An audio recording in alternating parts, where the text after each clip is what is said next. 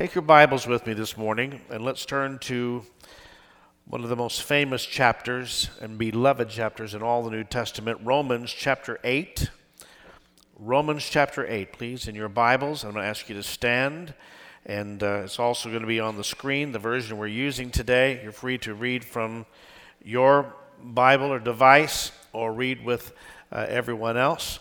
I'm going to ask you to read to me our tes- text this morning and it goes like this What we suffer.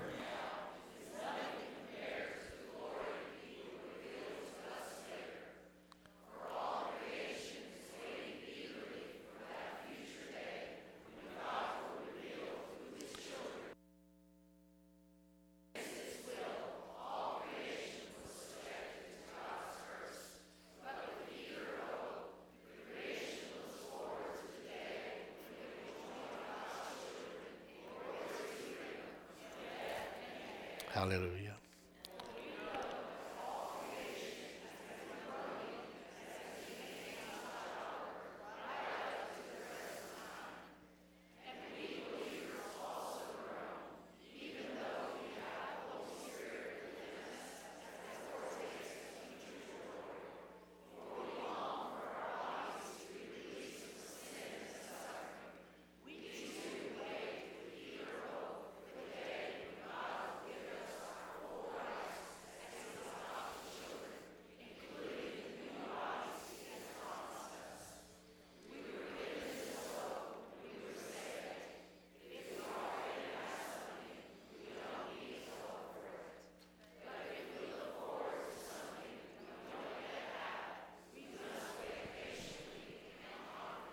Hallelujah.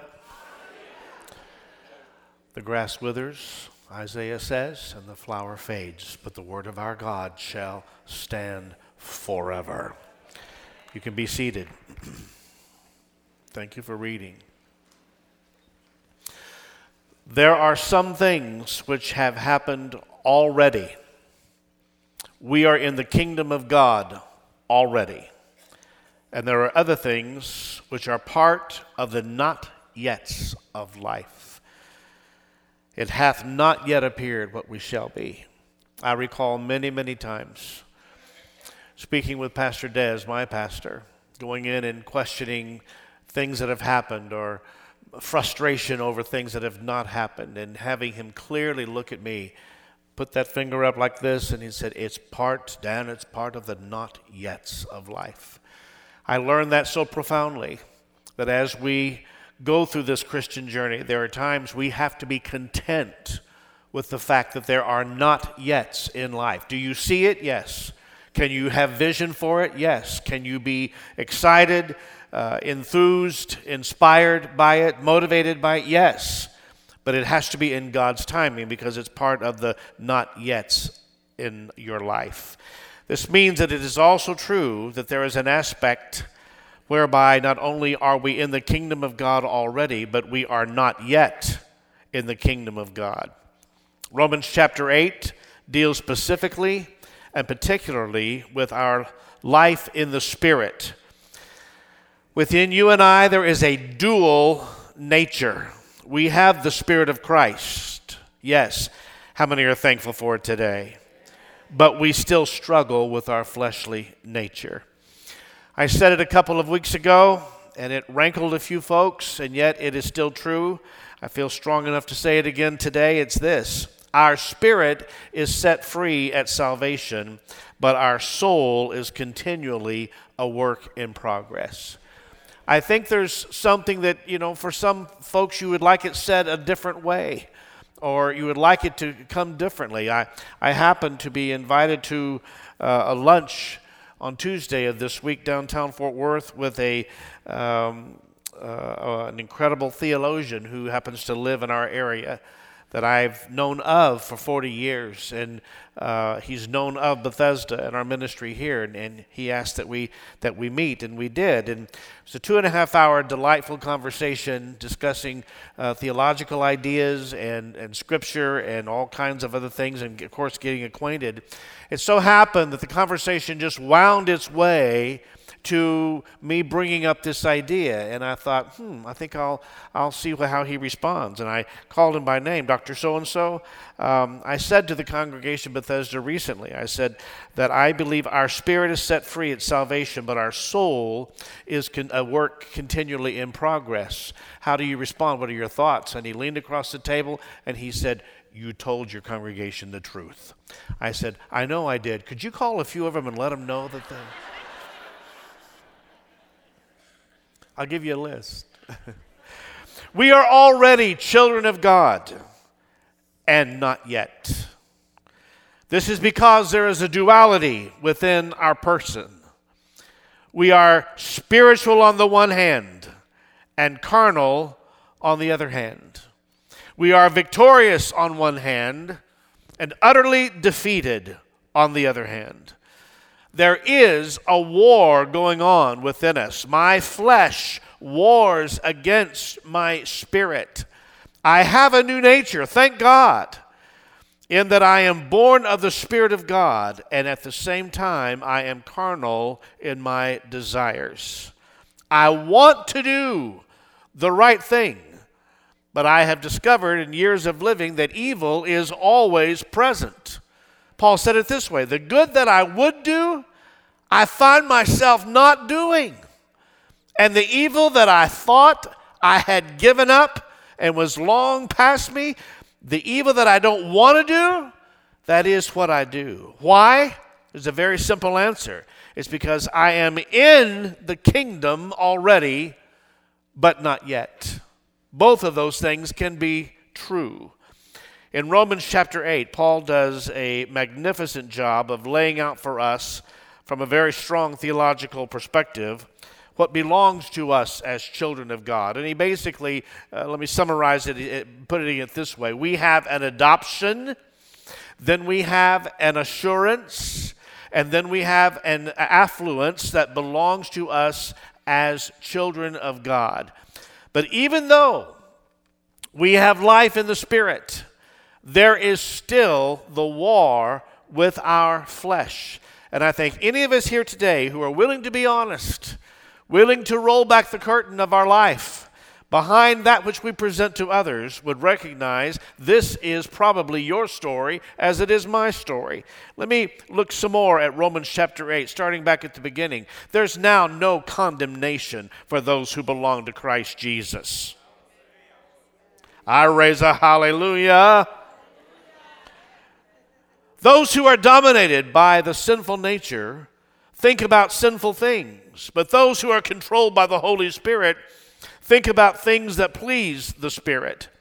So letting your sinful nature control your mind leads to death, but letting the Spirit control your mind leads to life and peace. That's why those who are still under the control of their sinful nature, verse 8 says, can never please God. Verse 11, the Spirit of God who raised Jesus from the dead lives in you. And just as God raised Christ Jesus from the dead, he will give life to your mortal bodies by this same Spirit living within you. Verse 14, isn't this a rich chapter? Verse 14 For all who are led by the Spirit of God are children of God. Hallelujah. So you have not received a spirit that makes you fearful slaves.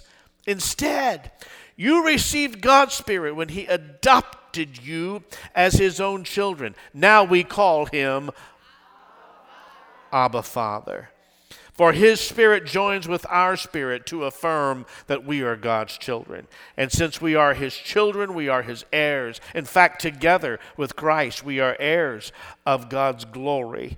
But if we are to share his glory, we must also share his suffering. If we are to share his glory, we must also share his suffering. Bethesda, that's high church that strong spiritual language. But then we have to come back and get our feet back on the ground. Because remember, we are people with our feet on the ground, but our heart toward the Lord. Get our feet on the ground and recognize that though I walk in the Spirit, the reality of it is I still struggle in my flesh. This duality of our person this already and not yet strains the serious Christian. Because the truth of it is this we really want to please God, don't we? We want to please God. But we have a sworn enemy, Satan himself, who battles against us on a daily basis to keep us doing all that he can to keep us from pleasing the God that we say we love. Through the years, I've come to love the old hymn, one of many Come, thou fount of every blessing. Because that hymn says, Prone to wander, Lord, I feel it. Prone to leave the God I love. I mean, it's shockingly honest. It's, it's painfully honest, but it's the same thing that we're discussing here this morning. Prone to wander, Lord, I feel it. Prone to leave the God I love. Here's my heart, Lord, take and seal it. Seal it for thy courts above. And Bethesda, you know what? When I sing that hymn, I really mean it. But as soon as church is over, the very moment I get up from my knees in my devotion time, the spirit that I just claim that I love so much, I do something to displease. Why? Because there is a war within my members. Now, hear me this morning. I'm not trying to be the voice of discouragement to you. I'm really not. I'm not trying to discourage the Christian walk. I'm simply underscoring the fact that when you're a serious Christian, there is this stress, there is this tension, there's a strain, it's a, it's a struggle, and it's all the time. In, in, in, a strange way, I hope this is an encouragement to some of you who feel like you're the only one who's had this problem. No, there's a, there's a sanctuary full of people with that issue in this house today. But this stress, this strain, this struggle is there because when you want to do right, Satan will do everything within his power to keep you from it. And your old nature will always come up. Am I speaking the truth this morning? And sometimes the Spirit gets the victory. Thank God. But then also, it's true there are times when the flesh gets the victory. And quite frankly, uh, that's just one of the many reasons why you need to come to church every chance you get. Because you're fighting the battle just like I'm fighting the battle. We're in this battle together. Oh, Dan, don't go down that rabbit trail. Don't do it. Don't do it. Don't do it. But that's why we need to be in church all the time. That's why you need to read the Bible every chance you get. That's why you need to be in the company of godly people. Let me just say it as plainly as I know how. This idea of thinking you do Christianity in a bubble or in isolation or doing your own thing elsewhere apart from the local church will not work.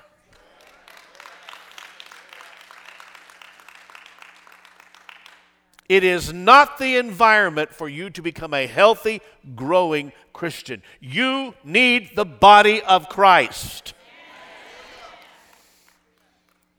Because the enemy is coming after you just like he's coming after me every day, no matter what my intention is when I get up in the morning. And we need to always be cons- consistently and continually asking God to fill us with His Holy Spirit. Because on every turn, the devil's trying to snatch you from the Father's hand. This idea of already and not yet is tension for me simply because I know I'm a child of God, grateful for it. I know I've been born again. I know my name is written in the Lamb's book of life. Is there anybody else in the house today? Those are things I'm not guessing about. I'm, I, am not, it's not like I'm not sure. I am very sure. I know them to be true, but I still struggle daily to please God as I want and to please God as I ought. Now, I'm, I'm looking in, uh, the, the, the good part of standing here and you being there is that there's these bright lights in my face and I see shadows and forms, and sometimes I can see a few faces. And I know some of you have a very holy, sanctimonious look on your face right now. Because I know there's some of you here who've you've got it all figured out.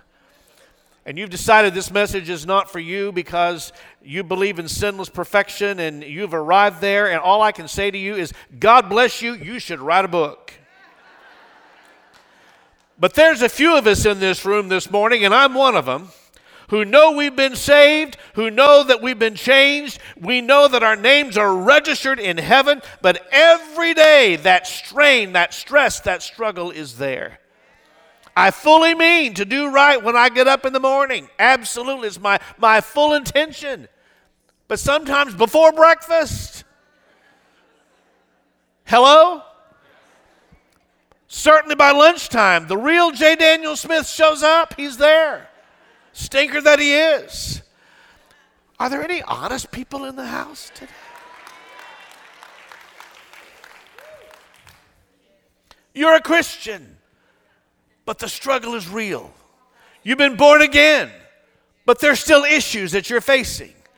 You know God, but every time you desire to do good, evil is always present. Let's dive a little deeper into this text.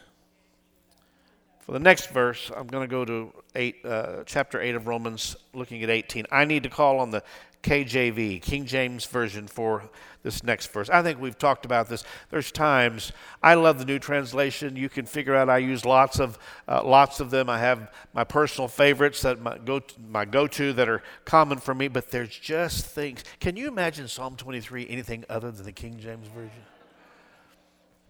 I conducted a, a, a funeral on Friday, and one of the scriptures requested to be read was John 3:16. And just because uh, I was probably out of sheer honoriness, um, I put up another version on the screen for people to read. For God so loved the world that he gave his only that. Ah, Whosoever believeth, you King James people, you are. And I caught that crowd. They were King James in it all the way through the whole thing. There is just a um, uh, poetic beauty and also because most of us we didn't have a lot of those translations in our younger days and all we had was the king james version whether we understood what we were reading or not it's what we had and it got written on the walls and when it becomes the song or the scripture of your heart, can I just tell you, nothing can take it away. Bless God.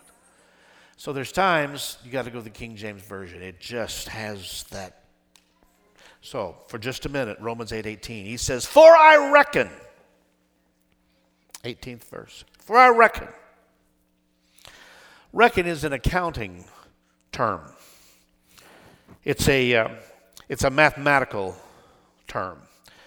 Paul says, when I put it all out on the scales, when I, when I balance it all out, when I, when I, I, I look at the one hand and then I, I, I look at the other, I reckon that one side outweighs the other side.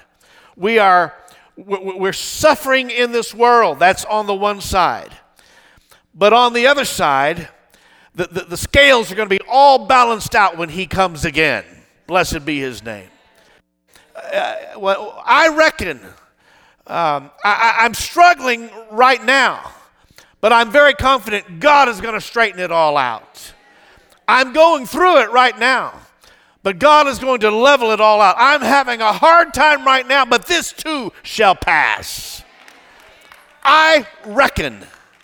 Get it that the sufferings of this present time are not worthy to be compared with the glory which shall ultimately and finally be revealed in us.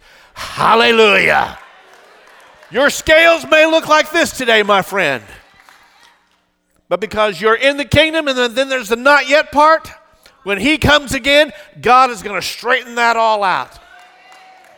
I reckon that these sufferings of this life are not worthy to be compared with the glory which shall be revealed in us already and not yet. Paul talks about while we're in this world, in this flesh, in this body, he says we are constantly groaning. Who's got a good groan this morning? No, that's nervous laughter. Come to our house, you'll hear some groaning, some serious groaning. Oh! Oh. Mm. Mm. Is it only at the Smith house where that happens? He speaks of groaning. First of all, creation is groaning. Earthquakes in Chile, California, and at the New Madrid fault line where I was raised as a kid. It's creation groaning. A mudslide in Washington state, polar caps melting, unusual weather patterns that researchers are, researchers are calling global warming, warming effects. Let me just tell you what that is that's creation groaning. We've had a couple of rough winters, at least rough by Texas standards. I don't want to hear from you people from Minnesota. Don't talk to me. Just take it all back to Minnesota. But we've had some ice storms here, some pipes burst. You sure don't want to drive in Texas in the ice. And then on top of all that, our summers can, believe it or not, can seem to be getting hotter. Floods carrying away entire towns and communities. The earth shaking under our feet. That's creation groaning. Uh, mm. You can call it global warming. You can call it unusual atmospheric conditions. You can call it tectonic plates shifting underneath the earth's crust, whatever you want to call it. It's creation, creation wanting to get back to what God created it to be. I wonder if you realize all of this creation groaning was not happening before Adam and Eve sinned. Did you know that? Let me just show you something that maybe you know it, maybe you don't. The Bible says that before Adam and Eve sinned, it never even rained. I reference Genesis 2, verses 5 and 6, if you need to check it out. God watered the earth with a mist. Vegetation was lush and growing. Everything was as God had intended it to be, and it had not been affected by the fall of man, by sin. They had never even heard thunder before. The earth had never shaken before. Rivers had never overflowed their banks before. All of that is a consequence of sin. When Adam sinned, Bethesda, he plunged creation into suffering. The world, the earth, the atmosphere, everything is out of kilter because of sin. For creation is groaning. Oh. Trees are budding before their season, fruit falling before its time because the creation doesn't even know what's going on. It's groaning, it's suffering underneath the burden of sin. Not only is creation groaning with earthquakes and floods and and mudslides, but something else is groaning, and that's you and me. Christians are groaning. And you don't even have to be old to testify here this morning. Because, in case you haven't realized it, you are not the same person you were 15 years ago. Come on, fess up. Now, I know how hard you've worked on it. I know how you've dyed your hair. I know how you've tucked it in, had a little nip and tuck here and there. You've cut it back, you've straightened it out, you've done everything you could to try to make it look younger. You've discovered Botox and fillers and whatever else all that is. But the truth is, you're groaning. You can't run as fast as you used to, can you? Your mind is not quite as quick and nimble as it used to be, is it? You can't see without your glasses now. You can't hear without your hearing aids now. You go into a room to look for something, and you got to back up to the room you were in before to try to remember why you went into that room. You don't even know why you went in there.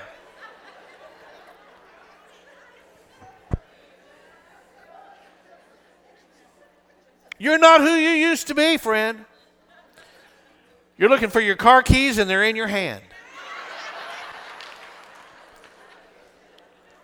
looking for your eyeglasses and they're on your face. You wake up in the morning and you've got to sit down for a minute to figure out where you are. You don't even know where you are. And then if it's not your shoulder, it's your knee. If it's not your knee, it's your hip. If it's not your hip, it's your back. Is there a witness in the house today? I can't count the number of people I've visited the hospital in Tarrant County who've had one of those things replaced in the last period of time. I've about decided to go to the medical, medical community and say, can we get a Bethesda discount on all these replacements? Some of you ought to be the bionic man or the bionic woman with everything you've had replaced. There's a leak in this old building, and one day my soul's got to move.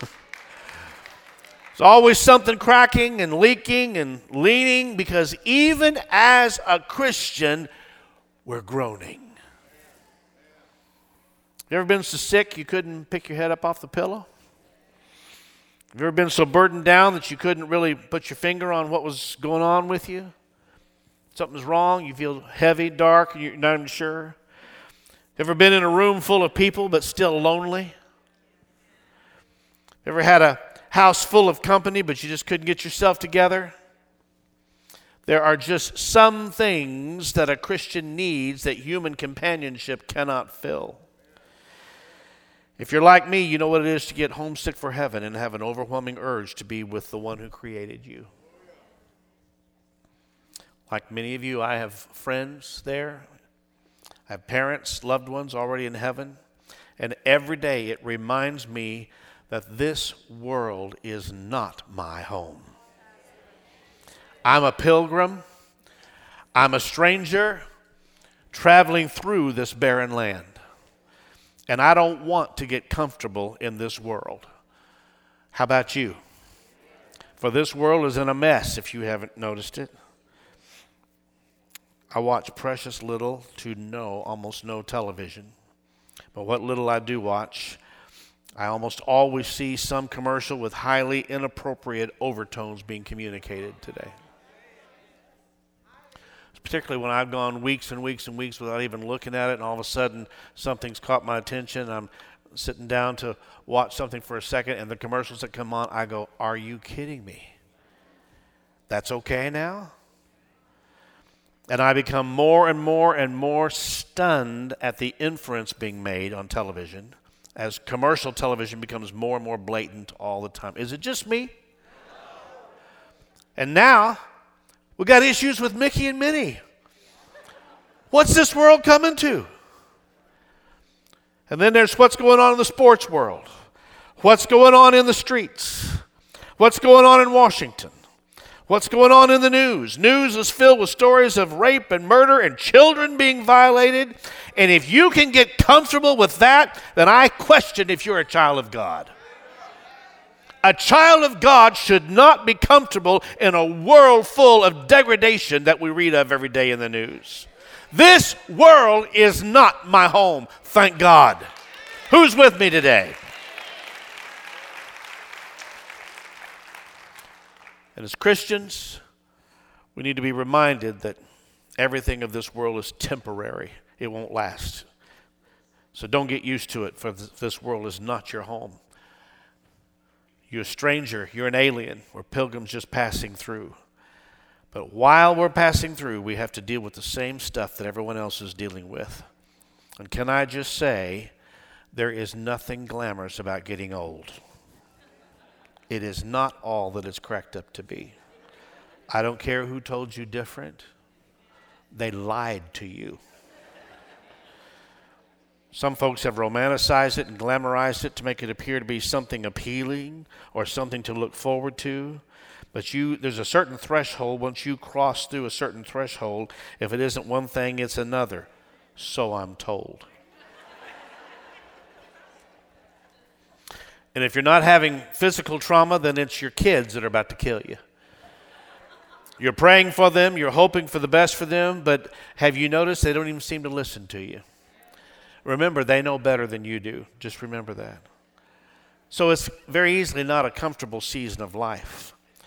But as Christians, we are pilgrims passing through. And as Christians, we too will start to groan. You may be taking a bucket full of pills every morning for all your aches and pains, but the truth is, what that is, we are groaning under the weight of sin. Already a child of God, you're in the kingdom, but not yet. Creation has been groaning the Christian has been groaning. You ready for the good news? It's been pretty depressing so far this morning, hasn't it? Paul tells us that even though everything I've just told you is the truth, Paul tells us that the Comforter comes alongside us and he groans with us. That in my stress, in my strain as a believer, you and I have a helper. We have a comforter who comes alongside me to help carry our load. And then when my load gets too heavy, he takes it upon himself so that I don't even have to bear it at all. Thank God for the Holy Spirit. Thank God for the indwelling Holy Spirit that he lives within. He comes to help us delight in the Christian life. He comes to shoulder our burden. He comes to get under our load because as long as you live in this flesh, you will constantly groan. But thanks be to God, Paul does not leave us in the dark concerning how God will take care of us. Now, when you go home this afternoon, I want you to read the whole of Romans chapter 8, It's just to bless you. Paul says, Likewise, he who understands our infirmities he groans with us. He's with us in our struggles, He's with us in our pain. And then Paul goes on to close this great chapter 8 by saying, For we know. For some of you, it's your favorite verse. Who knows where I'm going? For we know. Romans 8 28. For we know that in spite of our groaning, in spite of the misery that's in this world, in spite of the trouble that's going on at our house and in our family, in spite of the doctor visits and the pain that's in your body, in spite of the heartache of losing your closest loved one, your mother and your father may be gone, your siblings may be gone, your spouse may be gone, you may be all, all alone. But Paul says, For we know in spite of the fact that you might get fired on the job, in spite of the fact that your friends turn against you.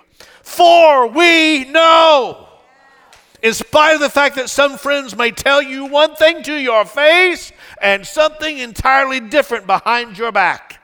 For we know, say it with me, in spite of the fact that you get homesick for heaven and home, and it looks like things are not going to work out in your favor, if you are a child of God, Sometimes it can be challenging to be a Christian. Sometimes the burden is almost more than we can bear. Sometimes the strain shows on our faces. Even though we get hurt by others, even though we get lied to by others, even though we get abused by others, even though we get mu- uh, misused by others. Stand to your feet. That all things, say it, all things. For we know that all things work together for good to them that love God, to them that are called according to his purpose. Put your hands together and bless the name of Jesus.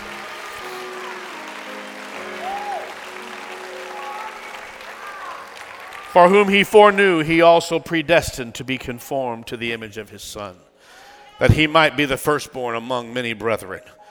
Moreover, whom he predestined, these he also called. Whom he called, these he also justified. And whom he justified, these he also glorified. You know what that means, Bethesda? It means that no matter what comes your way, God's got your back. It means that no matter what the enemy may try to do to you, you will be victorious in the name of Jesus. It means that no matter what the devil tries to throw at you, God will give you the victory. It means that no matter how dark the night, no matter how long the day, no matter how many tears you cry, weeping may endure for the night, but joy comes in the morning. This present suffering is not to be compared to the glory that will be revealed in us. Folks, there's coming a day, and what a day it's going to be. So, why should I feel discouraged? Why should the shadows come? You tell me, why should my heart be lonely and long for heaven and home when Jesus is my portion? My constant friend is He. His eye is on the sparrow, and I know, for I know Yes, I know. I know because I know that He watches me. I sing because I'm happy. I sing because I'm free. For His eye is on the sparrow, and I know He watches me. Is there a hallelujah to be raised in this house? Is there a hallelujah to be raised in this house? Come on, put your hands together. Blessed be the name of Jesus.